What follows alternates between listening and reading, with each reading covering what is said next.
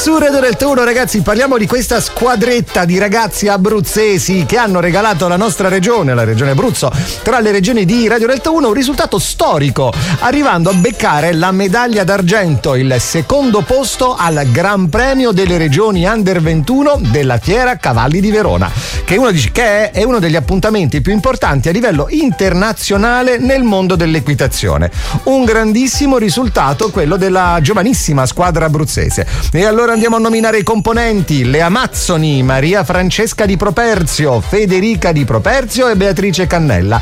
E i cavalieri Corrado Scordella e Massimo Minieri le scuderie con uh, cui si allenano e con cui fanno squadra sono la Cordigliana e il Circolo Ippico San Paolo di San Giovanni Teatino e il Circolo Ippico Giuliese, ovviamente siamo a Giulianova.